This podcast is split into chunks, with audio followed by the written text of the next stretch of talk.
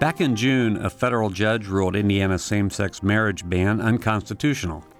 Hundreds of couples rushed to county clerk's offices across the state to say their vows before a stay was put on the decision as the state appealed the case. This week, the scene was quite different. The U.S. Supreme Court legalized same sex marriage in Indiana when it decided not to hear appeals from five states.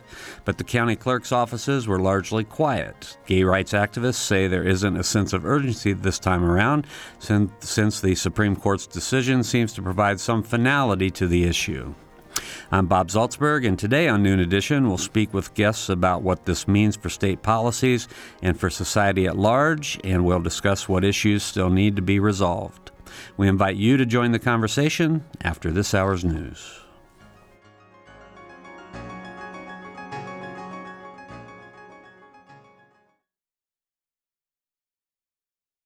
TV.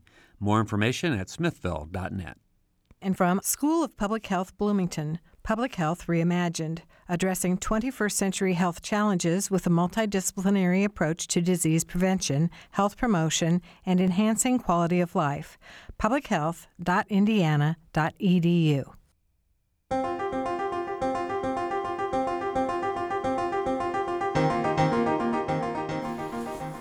Welcome to Noon Edition. I'm Bob Zaltsberg, editor of the Herald Times, along with co host Mary Catherine Carmichael. Same sex marriage is legal again in Indiana earlier than most people had expected, given the way the court uh, cases were being were, were, playing out. But in a surprise move earlier this week, the U.S. Supreme Court decided not to hear appeals from five states trying to ban same sex marriage. That meant lower court rulings striking down the bans were put into effect. So, in the next hour, we'll speak with guests about what legalizing same sex marriage means for the state of Indiana, uh, both for policies and for society at large, and we'll discuss what issues still need to be worked out. So, we have three guests with us, two in the studio and one on the phone, are going to help us sort through all the issues. Beth Cate is here with us. Beth is an attorney who teaches in the School of Public and Environmental Affairs. Uh, she certainly keeps a close eye on what the Supreme Court is doing. Brian Powell is the James H. Rudy Professor and Department Chair in the Department of Sociology at Indiana University. He co authored a book, Counted Out Same Sex Relationships and Americans' Definitions of Family. And Doug Mellinger is with us. Doug is an Indianapolis resident who married his partner on Monday afternoon after the stay was lifted. So if you have uh, questions or comments, please phone us at 855 0811 in Bloomington or 1 877 285 9348. You can also join the live chat at wfiu.org slash noon edition, and you can follow us on Twitter at noon edition. So, Brian and Beth, welcome back, and Doug, welcome to the program. Thanks very Thank much. You. All right. Well, I, I, thought you know we've done a couple of shows on this issue because it keeps moving. Uh, it's mm-hmm. moving so rapidly, mm-hmm, actually. Mm-hmm. But uh, Beth, I thought we'd start with you because you know you are the Supreme Court um, observer, and so explain to us what this means. I mean, I think. Uh, you know, I, I, tried to say in the beginning, or before, in the little um, blurb I did before the news, that it mm-hmm. seems that there's some finality to this. Is this is this the final action? Do you think? I mean, within the Seventh Circuit, so here in Indiana, in the state of Wisconsin, and Illinois already had uh, made mm-hmm. same-sex marriage lawful. Uh, that same-sex marriage is lawful, with the Supreme Court denying review of the decision out of the Seventh Circuit. Uh, that leaves in place that decision, and that essentially struck down the bans in both Indiana and Wisconsin. Mm-hmm. So, Doug, congratulations, and he'll be yeah, pleased yeah. to know, and I'm sure he knew already that that uh, that marriage is okay, and and that's uh, the case here within the state. So, unless and until another case bubbles up and the Supreme Court decides to take it, and at that point declares that the federal constitution doesn't guarantee a right to same sex marriage. And then the states work through what that means for either marriages that have already taken place or going forward. Uh, you know, we're pretty much we're at a point where yes, mm-hmm. same-sex marriage is lawful here in the state. Do you ex- do you expect anything more from the Supreme Court, or can you predict things like that? I have my magic eight ball right here. You know, I, um, you know, it's it's always a little dodgy to predict. I think that it is probably um, not unjustified to look at what happened this week and say, since you need four votes to grant review at the court, uh, but five to win. um, there is some concern about what Justice Kennedy, of course, the swing vote on these issues, would do. And um, from the uh, justices who might feel that the federal constitution doesn't guarantee a right to same sex marriage, uh, they might not have been very confident in what Justice Kennedy was going to do, even at this point. Um, and the other justices might have felt fully confident in sitting back, not taking the case now. All of the circuit courts so far that have looked at this issue have struck down bans in the states that they've looked at. Uh, and a number of district courts obviously have done the same. And so they might say, you know, by the time if we either leave it, if it ever comes back and we decide to grant review, you know, we'll have that many more states that have legalized same-sex marriage, and it might be easier for the court then uh, to say, yes, you know, the tide has shifted, the no- underlying norms have shifted. We feel more confident making a constitutional ruling. Yeah, That's what I was going to ask you. Uh, And pardon, there is probably a huge pool of underlying ignorance to this question, but as far as the court goes, um, I know that um, when you survey the general public, it is now to the point where more people support gay marriage than don't. It's not a huge margin, but certainly it is a majority now. And it's a growing margin. Yeah, and it's a growing margin. So um, certainly politicians uh, feel that and have responded to that. But what about the court? Does the court um, take public opinion into account at all, or um, the, kind of the the turning pu- public? Yeah, the, the turning public opinion. Yeah, I mean, I, I don't know that the court or any of the justices sit around and watch Gallup poll numbers day by day, but what I guess what I would say they some of them at least are particularly cognizant of and particularly in areas of the law where the legal standard or rule is itself based on a sense of community norms um, where there it feels like there has been a shift in community norms that then is kind of built into the jurisprudence. And so so justice kennedy for example when he's looked at death penalty cases and taken a look where the standard is you know what is the prevailing sort of community norm about what's uh, is that cruel or unusual punishment and under what circumstances? You know we'll look around and say well what are states doing? What what do people think is right and good and how's that expressed in law and so there may well be something similar uh, here going on.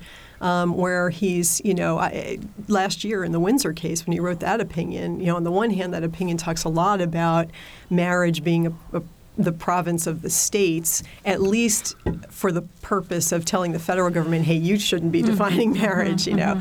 Um, and states have some constitutional limits on the rules they can set with respect to marriage, but um, but looking at you know what are states actually doing, and um, you know he may be sort of watching in that sense. Okay, are things shifting? Uh, in terms of just the, the social norms, the cultural shift that you're talking about. Um, before we bring um, Brian and Doug on, I want to ask one more question about this, about these rulings. And, and I, I, I wonder too, and this is probably from ignorance. I mean, how how much um, stock do the does the Supreme Court give to the previous rulings? That is, Judge Posner was pretty direct in his ruling about how the Indi- Indiana and Wisconsin attorneys didn't come close to making their their case. Yeah, he made no bones about that, I would say, either at the argument or in his opinion. Um, so, are you? So the question is, when you know, when the Supreme Court's trying to decide on a case that they want to hear, they see you know Richard Young's ruling, they see mm-hmm. Judge Posner and his other two appeals court, uh, appellate court. Uh, the ruling comes out, and it's so so strong and so direct. Do they do they weigh that and how how convincing the previous rulings are? I mean, without without knowing exactly all the discussions, obviously, that went on in the court about this, or any of them for that matter. No one was, was calling me to describe it late at night. but, um, you know, I, th- I, think the court generally does. The justices look at the underlying um, opinions, the petitions for review that they get, asking them mm-hmm. to take these cases, and they were all strongly worded on all sides. And again, one of the interesting things, I think one of the reasons why people felt it was surprising the court didn't step in now was that both sides of these cases were saying, please take this issue to mm-hmm. decide it now. Mm-hmm. Um, so the court had that to rest on if it wanted to um, take the case now. It didn't have what it, it often has, usually has, which is a circuit level split um, of decision on the underlying legal issue. But um, but sure, they, they look and they take a look and say, what's the you know, uh, what's the strength of the reasoning? What are the issues? Can, you know, does this reflect? Uh, and here's where I think a lot of the commentary is focused. Is the the courts of appeals and the lower federal courts have relied a lot on the Windsor case from last year and Justice Kennedy's decision, which you know, they're saying seems to suggest that we should all give a heightened scrutiny or a closer look at the rationale states are offering for why they have same sex marriage bans. And so um, I think one thing that the justices might have been looking at is do we need to step in and clarify what Windsor actually meant? And would we be able to at this point? you know, who'd be writing that decision and would it come out any differently? Or is it better to, to to wait. Um, now there are obviously some real impacts of waiting, but uh, and we can, I'm sure we'll be talking about this more. But um, but from the court standpoint, is it better to wait and get the full bubbling up of how everyone else below has sort of dealt with these issues and then see if we are going to step in and have the benefit right. of all of that exposition. Mm-hmm. Okay, so Brian Powell from uh, sociology. So your you know your take on this whole issue. I mean, you've been watching it very closely, and you've been doing research on on the family in particular for what more than a decade, mm-hmm. right? So I mean, does this surprise you that what's happening now and how rapidly this, that we've come to this place? I'm not surprised now about the changes in public opinion. Um, the when I we, when my research team first started conducting interviews around this country, asking people about their views about same-sex couples, same-sex marriage, and issues like that. Um, th- this was in 2003. Um, there was indications from even then that people were changing their minds. We had so many people in the interviews were saying things. I've never thought about this if you ask me this next year, I might have a different view. Mm. And and it was always the people who were more conservative were saying I might change my view. The people who were more liberal were not saying I might change my view. right. And so it was a clear sign even then that there was going to be some real change going on. Mm-hmm. I didn't predict back then that the change would be that quickly. Mm-hmm. Mm-hmm. Past few years, though, it's just been a remarkable change in public opinion. And you know, you said earlier that you know we now are above the 50% mark for same-sex mm-hmm. marriage, and we are. And you say it's not that much, and it's not. It's probably the estimates now are probably between 54 and 57% of people are in favor of mm-hmm. same-sex marriage. But you want to put in perspective, in terms of presidential elections, we have not had a president elected since 1985 who had that percentage of votes. But to put it this way, there's greater support for same sex marriage today than there's been for any president who's been elected since 1985.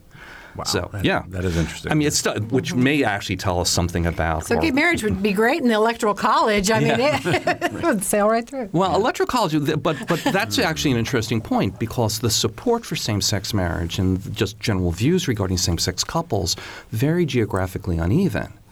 And to me, one of the most interesting things about this past week is the states that were directly affected Indiana, for example, Utah, um, you know, Oklahoma. I mean, these are these are not states that these are not states in which I would confidently predict that there would be more than 50% support for same-sex marriage. Mm-hmm. I, I, know I, you know I did some research for an editorial I wrote recently, and I think the last Gallup poll that I saw was from June or July, and it was 55%. I think was said they favored same-sex marriage, but the do not favor was was 38%. Mm-hmm. So the mm. 17 percentage points difference.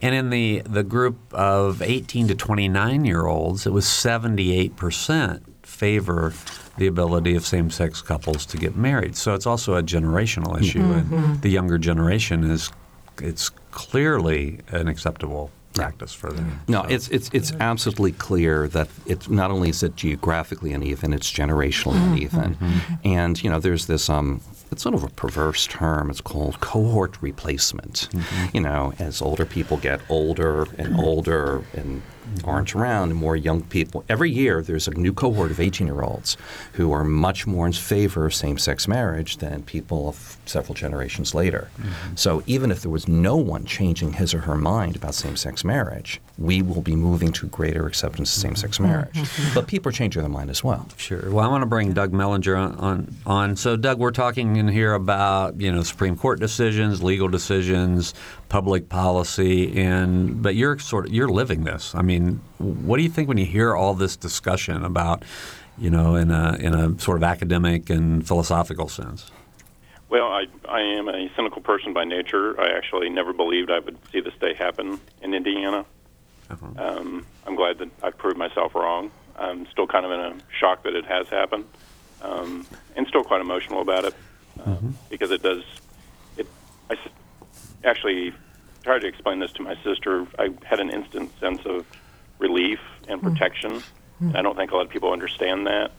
Um, to me, this is just a very simple part of my life now. Um, the sky did not turn black, the rivers didn't run red when I signed a piece of paper marrying my partner.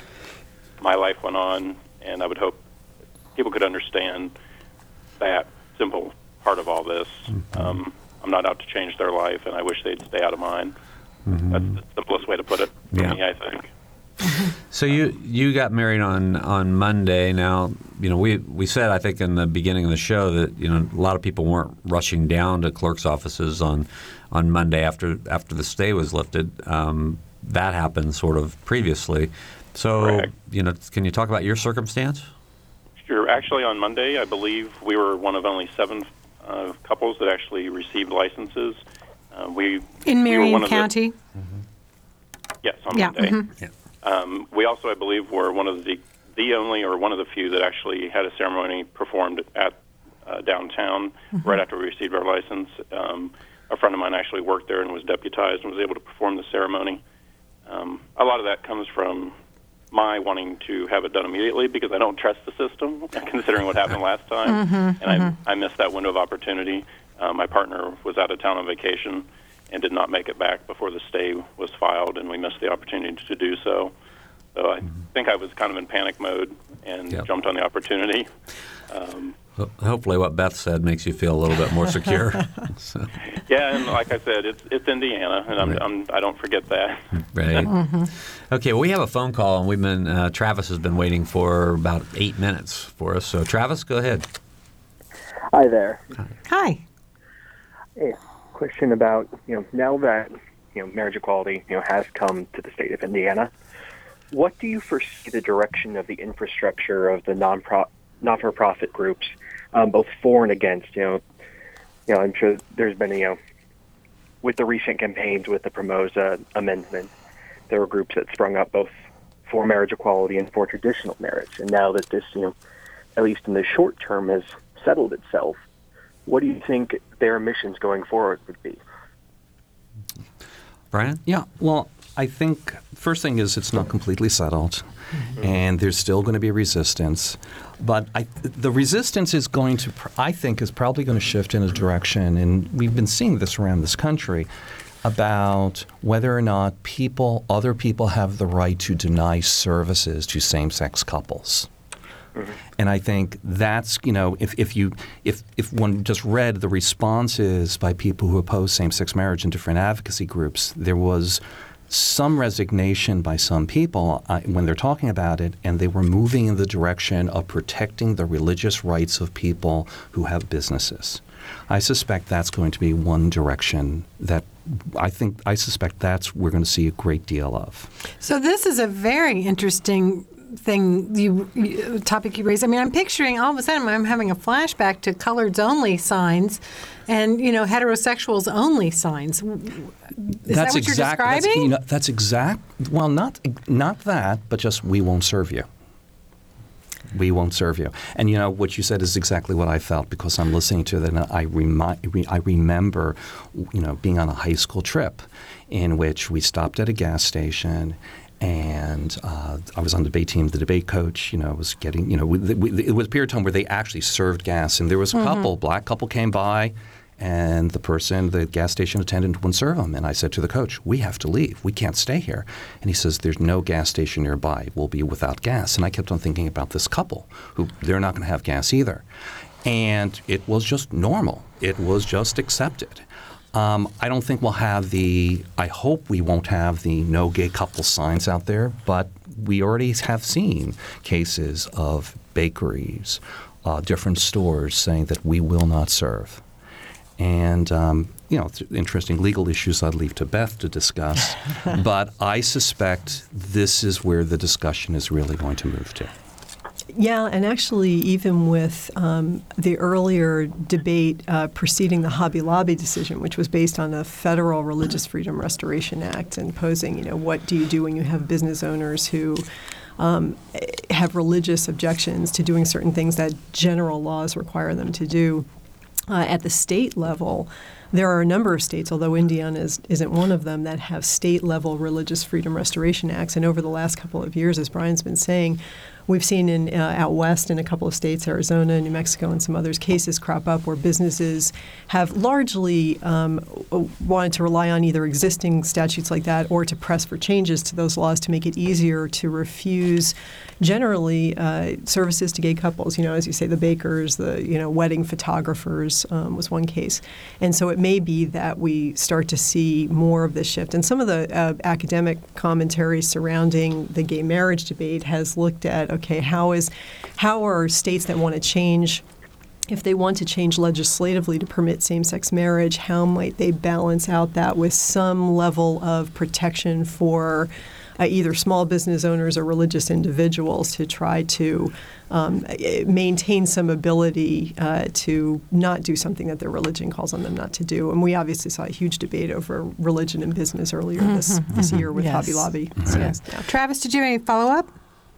Uh, no, that kind of covered pretty much everything I was curious about. Oh, okay. thanks for your call. Thanks, Travis. 855-0811 in Bloomington, 1-877-285-9348 outside of the Bloomington calling area, and you can join a live chat at wfiu.org slash noon edition. I, I wanted to bring, I wanted to pursue that issue a little bit because it sounds like the, you know, in the General Assembly there might be, you know, a movement afoot or there that it would be logical that there could be some people that would want to move toward having an Indiana law that would say that.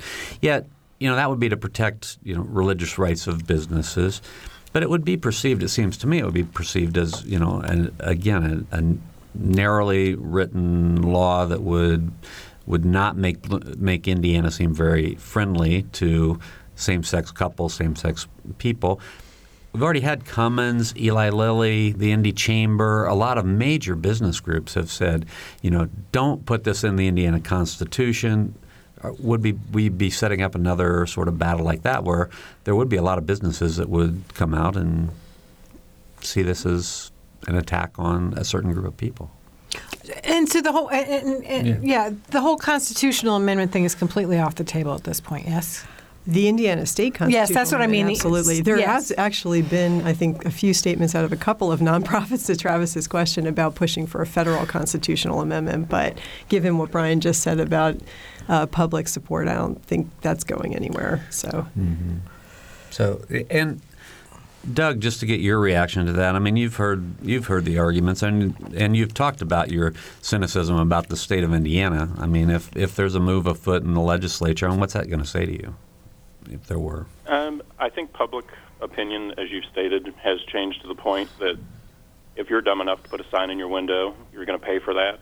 Um, mm-hmm. Just business on a business level. Mm-hmm. Um, I, I just really think we're at that point that if you're willing to practice that, you're going to pay for it from a business sense. It doesn't make sense to me that if you have any kind of business sense that you would do that. Although, mm-hmm. when talking about this, you would think we're talking to mature, educated people but it still baffles me that I have to argue this with anybody. Mm-hmm. So I'm sure you'll see signs. Doug, do you mind my asking, when you're out with your partner, uh, you live in Indianapolis, um, what's your comfort level on a scale of 1 to 10, 10 being completely comfortable? Um, personally, and I've I struggle with this myself, I'm even at 45 and having been together 10 years come July, um, I do not hold my partner's hand in public, even though I would like to. I personally still don't feel comfortable with that. Mm-hmm. Um, I may at a certain event or if we're in a seat at, mm-hmm. at a mm-hmm. concert. Mm-hmm. Um, whereas if I'm in Chicago, I will more. We enjoy going to Chicago. I can mm-hmm. hold his hand and walk down the street and not think twice about it. Mm-hmm. Um, I just personally don't feel that comfort level here yet in Indianapolis. And I, am I'm interested that you use the you you qualify that with a yet. Do you think that uh, this change is is going to uh, expedite um, people's uh, opinions softening, and perhaps you can get to a point where you will feel as comfortable in Indianapolis as you do in Chicago? Um, if it doesn't change for Indianapolis, I think it's going to change for me um, personally, Mm-hmm. just because I've, I'm growing as a person. So you feel emboldened by this somewhat. Yeah, and I would I would hope that we've evolved to you don't have to appreciate or accept who I am, but I would think as human beings, at some point you get to the point you respect people. Um, you don't have to agree with me, but you will respect me, and I'll do the same. Um, I'm obviously not going to change anyone's mind who's firmly set in that belief. Whereas, it, just as they're not going to change mine, but I can respect you as a human being and live my life and let you live yours, which seems so simple to me, but as we know, is not that simple. Well, those are really hard personal questions. I appreciate you answering them. All right, Doug. Thanks. Thank you for that, and we'll get back to you and, and our. We have another caller on line. We'll get to after our break. But you're listening to Noon Edition. We're talking about the uh, Supreme Court ruling on non-ruling on Monday about same-sex marriage in some cases, including the Indiana case that went that was uh, headed that way. Uh, we will be right back.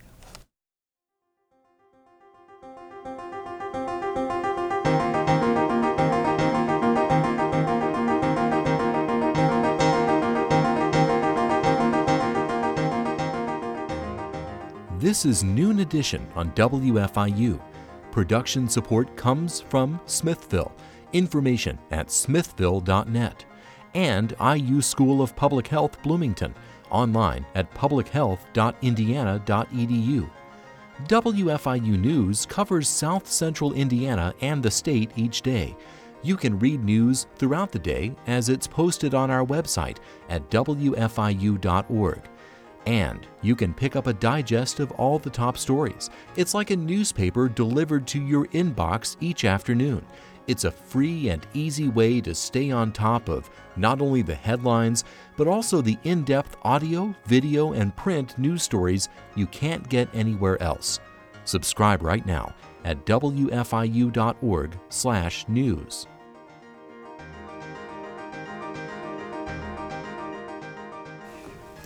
Welcome back to Noon Edition. I'm Bob Zaltsberg from the Herald Times, along with co-host Mary Catherine Carmichael, and we're talking about uh, same-sex marriage today and the fact that it's legal in Indiana uh, after the Supreme Court decided not to hear appeals from five states, including Indiana, in cases trying to ban same sex marriage.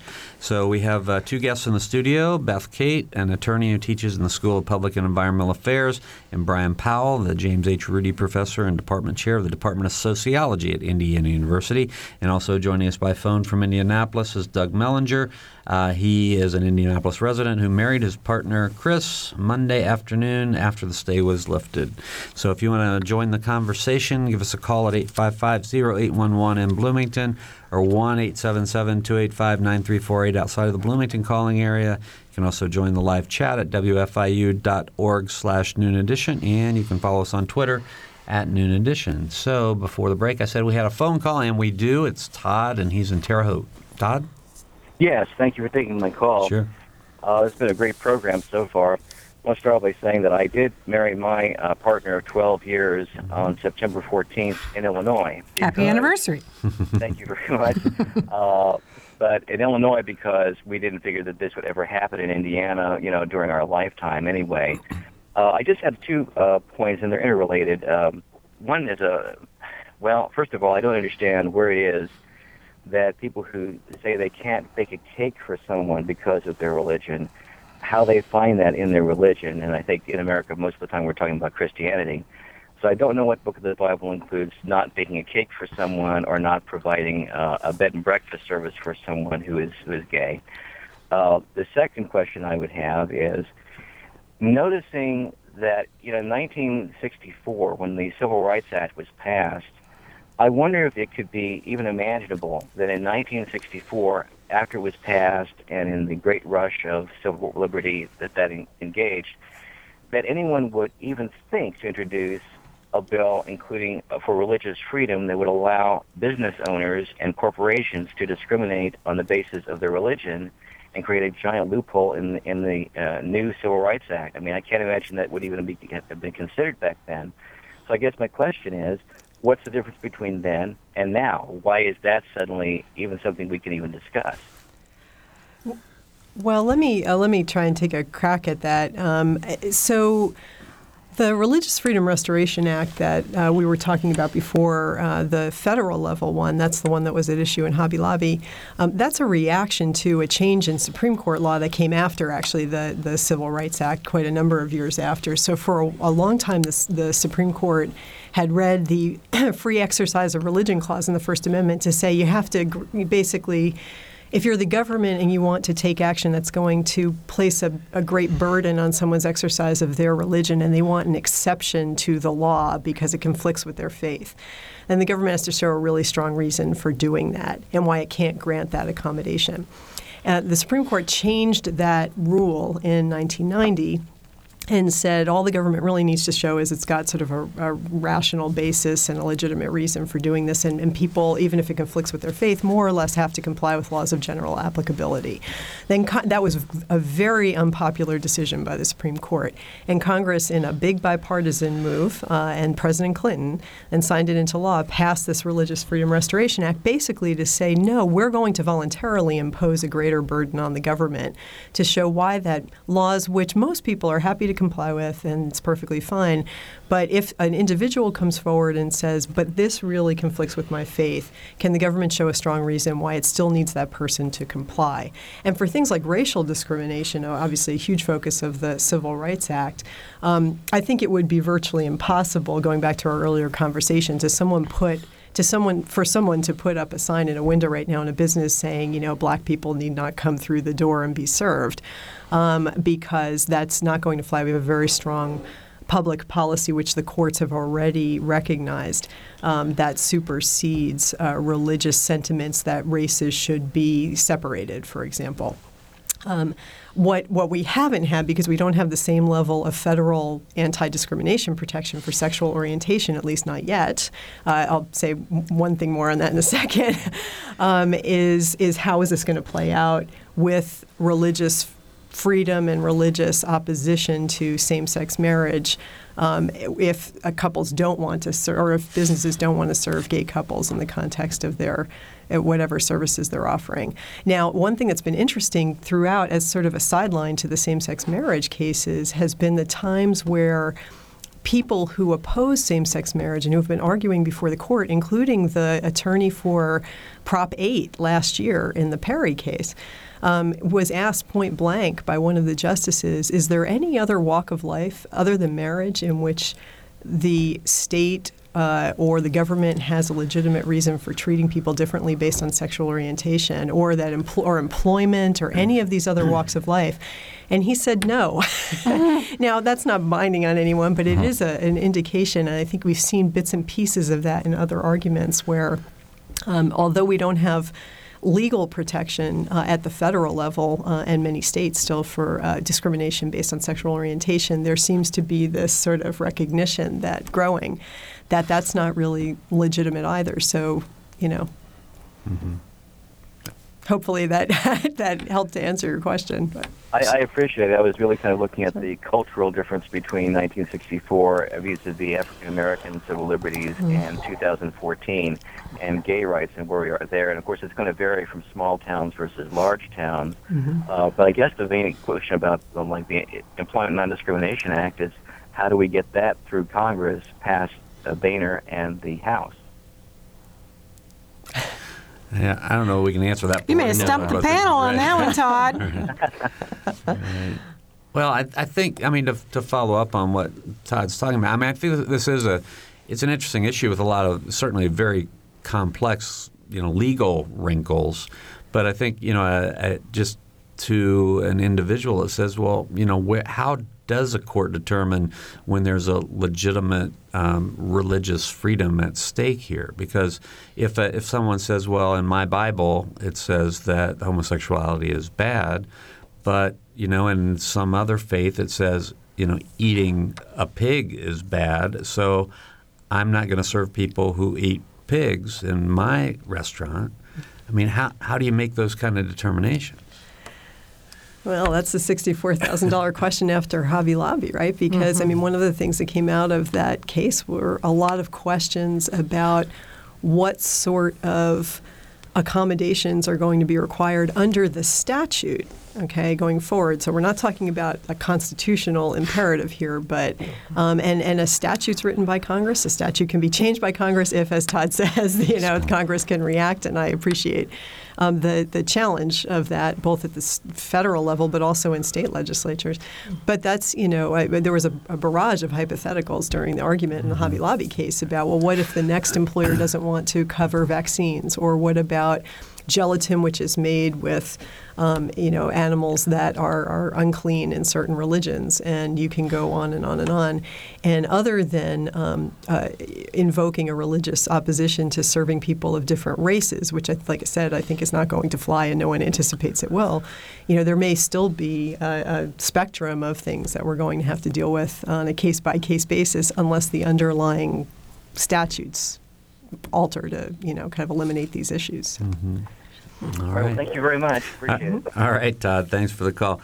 855-0811 in Bloomington or 1-877-285-9348 outside of the Bloomington area. You can also join the live chat at wfiu.org slash noon edition, and you can follow us on Twitter at noon edition. I, I want to be clear that I, I know nothing about what the Indiana State House might do, that whether there's anybody that's would even consider um, trying to to to move forward with that kind of bill, but uh, you know, it just seems like it's anything's possible. So I mentioned that. So we wanted to talk a little bit um, with Brian about you know the idea of, of kids. I mean, kids get brought up into this discussion quite a bit, and you know what's whether there should. I mean, I think we've gone way beyond the idea of whether or not gay couples should be able to adopt. But you know, and some of the arguments, and you know, Posner certainly hit on this one was the idea of, of procreation and and you know whether that's a valid reason for banning same-sex marriage. So, can you just talk about the research you've done and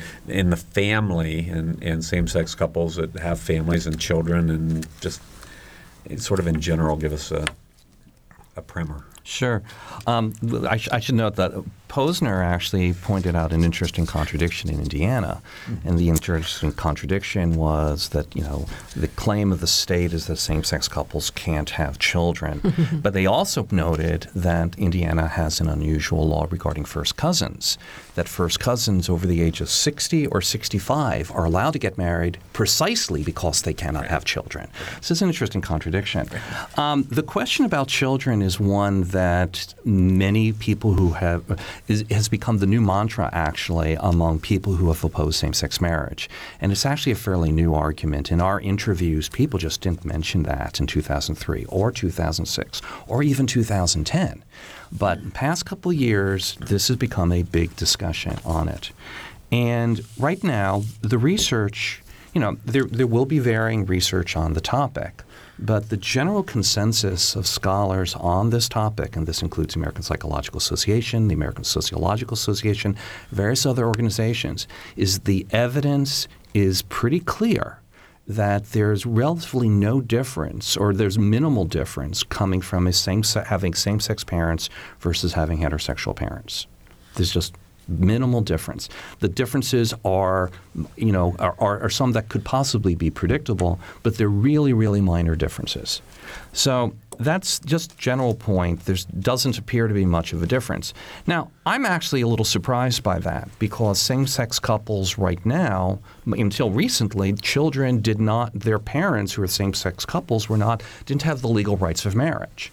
And to me, having the legal rights of marriage will provide certain things for children that they wouldn't have otherwise. So to, so to me, the, the, the question that people kept, on saying is, well, same-sex marriage is going to be bad for children. I keep on asking a different question, and that is children who have same-sex parents, are they better off if, they ha- if their parents are married or not? And it seems to me that marriage provides certain types of legitimacy, certain types of connectedness, certain types, you know, uh, basically it enables people to feel or to feel and be treated more like, quote, a family. Now, um, I have some friends, a gay couple. Uh, they have a son, um, but uh, the one who is not the birth parent, even though they are legally married, the one who is not the birth parent had to adopt Right. the the child to be considered a parent. Mm-hmm. Um, is that something that's going to go away, or is that going to continue as far as If you're not, if you didn't physically give birth to a child, you still have to adopt it. Well, I'm not a legal scholar, so Yeah. I'll What leave what it to you- Beth. Do you have any idea, Beth? I mean, I really is- don't. I, you know, I don't know the answer to that one at all. Um, mm-hmm. Because I just I don't know how the adoption laws in that regard Yeah. play out here.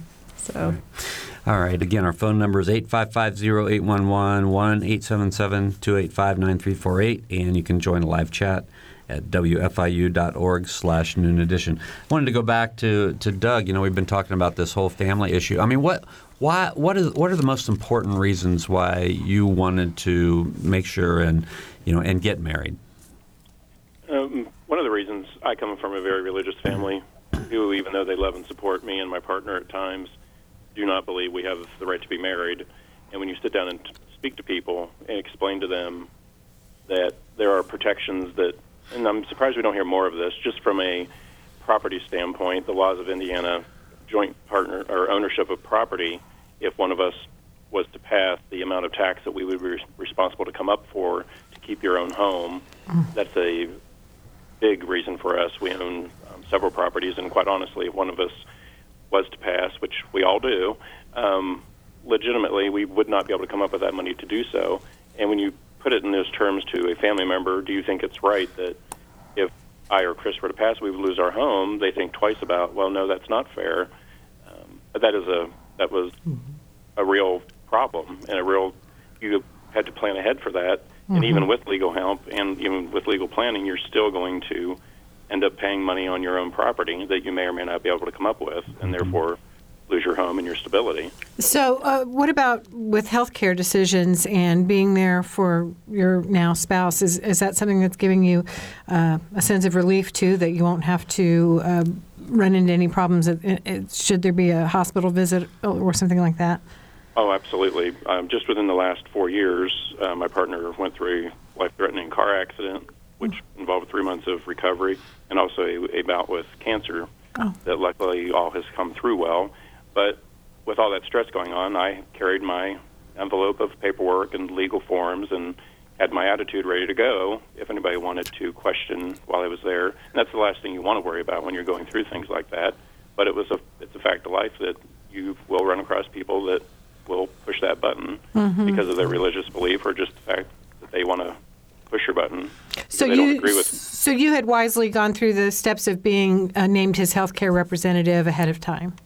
Correct. Yes. Okay. um, which is another, you know, to go through all that, it's another huge financial expense that, say, a sibling of mine was to get married. They don't have to do that. They don't have to worry about simple things that we all take for granted. So when people say you don't need to be married, there's nothing, you don't, the rights aren't any different for you. That's completely not true. And most people, I don't think, understand that. Doug, I also wanted to get your reaction to uh, the things that Brian was saying about you know his research about children. You know, I'm sure you've heard that before. You know, issues that people people would you know make a you know some kind of comment or um, try to make an argument that well it's not good for kids to have same-sex parents. You know, what's your reaction to what Doug was talking about and what he's found out? Um, like I said, I'm a very cynical person. I actually work a part-time job that allows me to be cynical in a cabaret atmosphere. And I, my comment always is, um, up till now, straight people keep making gay babies. So I don't see how that's our fault. Um, my parents were definitely not gay. Um, I actually was raised in a religion that cured gays and lesbians, and had exorcisms done on me at an early age. And the joke is they obviously did not work. Um, so I've I've been on both sides of this. Mm-hmm. I've lived it in more more ways than one. Mm-hmm. So I really, at, at this part of my age of my life, I really don't have time to even argue such stupidity, Yeah. Um, okay. and that that's where I'm at. okay, that's pretty clear. All right. So, um, Beth, so what do you what do you predict will be next? I mean, is there going to be some? Well, what's I mean, what's happening right now? We actually the day after um, Monday's denial of review in the Seventh Circuit and Tenth and Fourth Circuit cases, the Ninth Circuit Court of Appeals out west um, uh, struck down Idaho's and Nevada's state bans on same-sex marriage. Nevada's already said they're not going forward with trying to defend that any further or seek review at the Supreme Court. Idaho has asked the Supreme Court to both uh, review the case and stay the um, Ninth Circuit's mandate to go ahead and start allowing same-sex marriages in the state. Um, I don't know if anything's happened in the last couple hours, but uh, the opposition to Idaho's request for the court uh, was filed last night. So we'll wait and see, and that's with I think Justice Kennedy. Um, so I, I don't particularly anticipate. I mean, the heavy argument there was, hey, you didn't take you know a couple of days ago these other cases, which you know, pose all of the issues you might otherwise want to take up and decide what's different, you know, two days down the road. Um, so I don't think that's going to happen anytime soon. Uh, there has been a district court in Louisiana which upheld that state's same-sex marriage ban, and I guess the question is whether the Fifth Circuit or the Sixth Circuit, as Brian mentioned before, some circuits going to um, uh, come out differently than what we've seen before, and whether that will prompt the Supreme Court to get involved. But I do think it it gets harder over time for the reasons we talked about before. Um, and, uh, you know, not even just undoing marriages like Doug's, which have taken place in the interim, because it may be that everything's grandfathered in, but but to sort of dive in when there's more evidence, a year or worth more of evidence, that the sky's not falling. You know, the skies aren't raining blood, or however Right. Doug very colorfully put it. Um, you know, because one of the main arguments, if you go back to the Seventh Circuit, besides the arguments about kids and what the purpose of marriage is, um, was also, well, gee, we have to move slowly, and the courts have to let us move slowly as states. Uh, and I think the Seventh Circuit asked, what are you anticipating might happen that is bad that you want the time to evaluate or you know review? And really, and this was mostly to the Wisconsin attorney, he couldn't give an answer to that. And he just could not come up with what that perceived potential harm would be. And so, if it turns out that another year goes by and the kids are all right, you know, as Brian says, and everything's good, then it just becomes harder for, uh, I, I would think, for the court, which already seems like it doesn't think, you know, it's going to be able to take this and overturn, uh, you know, these courts have been striking down bans. I don't know how they're going to do that. One thing that struck me is, is this has been kind of like a history lesson in you know in in the the way the court system is set up, the federal court system is set up. Although I don't, I think I'd get about a C right now. so I mean, in Indiana, so we have we have the the the court decision by Judge Young. The, the mm-hmm. district decision, and then the state of Indiana appealed that to the to the seventh the district? Seventh Circuit. Seventh Circuit, mm-hmm. right? So in Louisiana, we're at the district level where that decision was made. Yes, and now appealed to their now, circuit. So right, it's appealed to their Fifth circuit. Yeah, so, exactly. so their circuit may or may not have a different outcome than the Seventh Circuit. Right, we don't Okay. know, yeah, until they rule. One thing that's been interesting, though, is that when you get circuits that cover more states than mm. the cases that have come up yet decision in the circuits, like the 10th Circuit and the Fourth Circuit, there are other states in those circuits.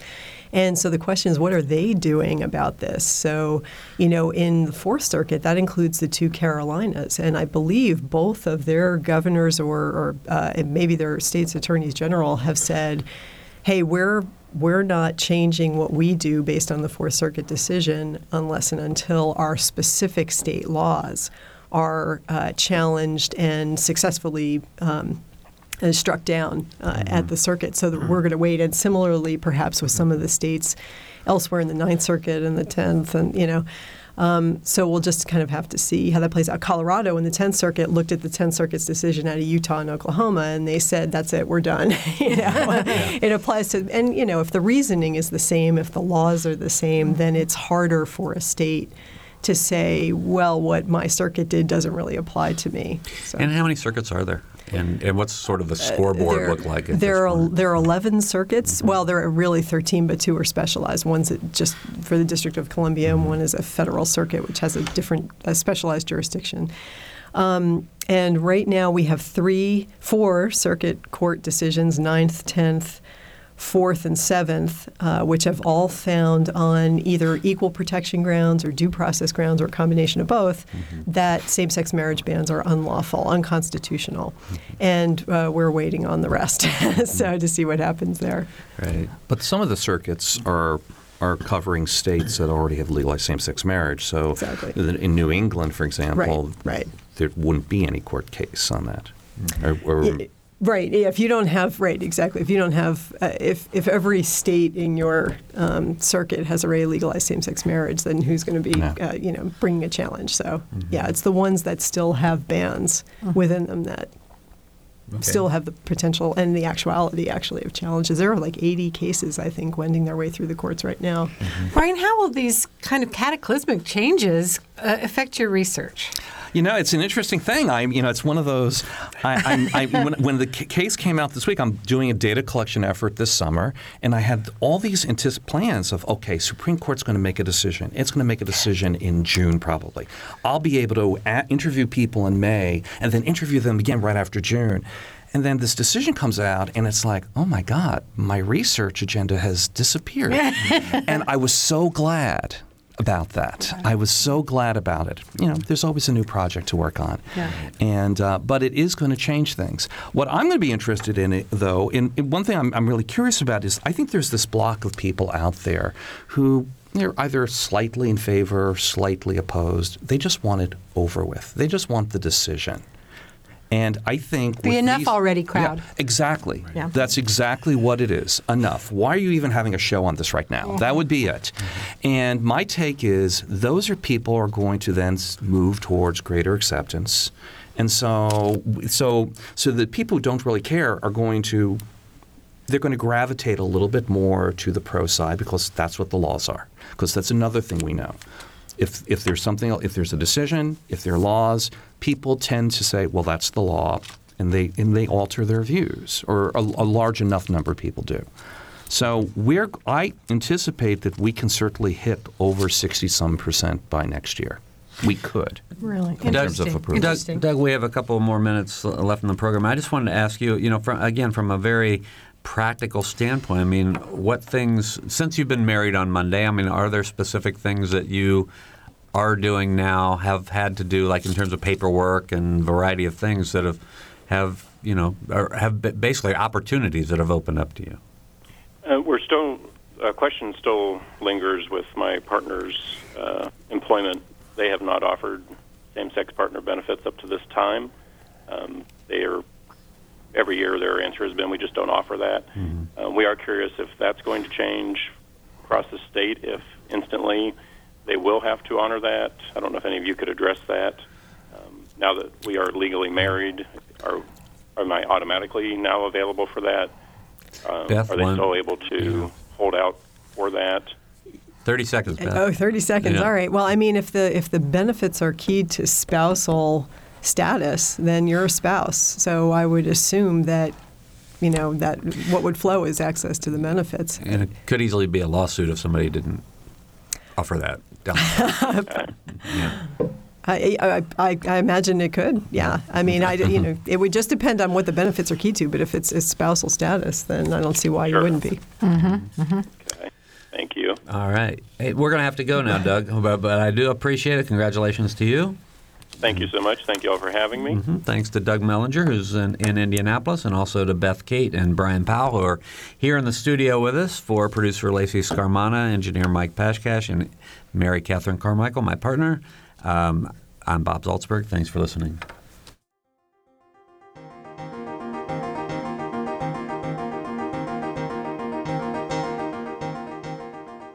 Noon Edition is a production of WFIU and the Herald Times. A podcast of this and other WFIU programs is available at WFIU.org. Production support comes from Smithville Communications, serving southern Indiana with fiber gigabit internet and digital IPTV. More information at smithville.net. And from School of Public Health Bloomington, Public Health Reimagined, addressing 21st century health challenges with a multidisciplinary approach to disease prevention, health promotion, and enhancing quality of life. publichealth.indiana.edu.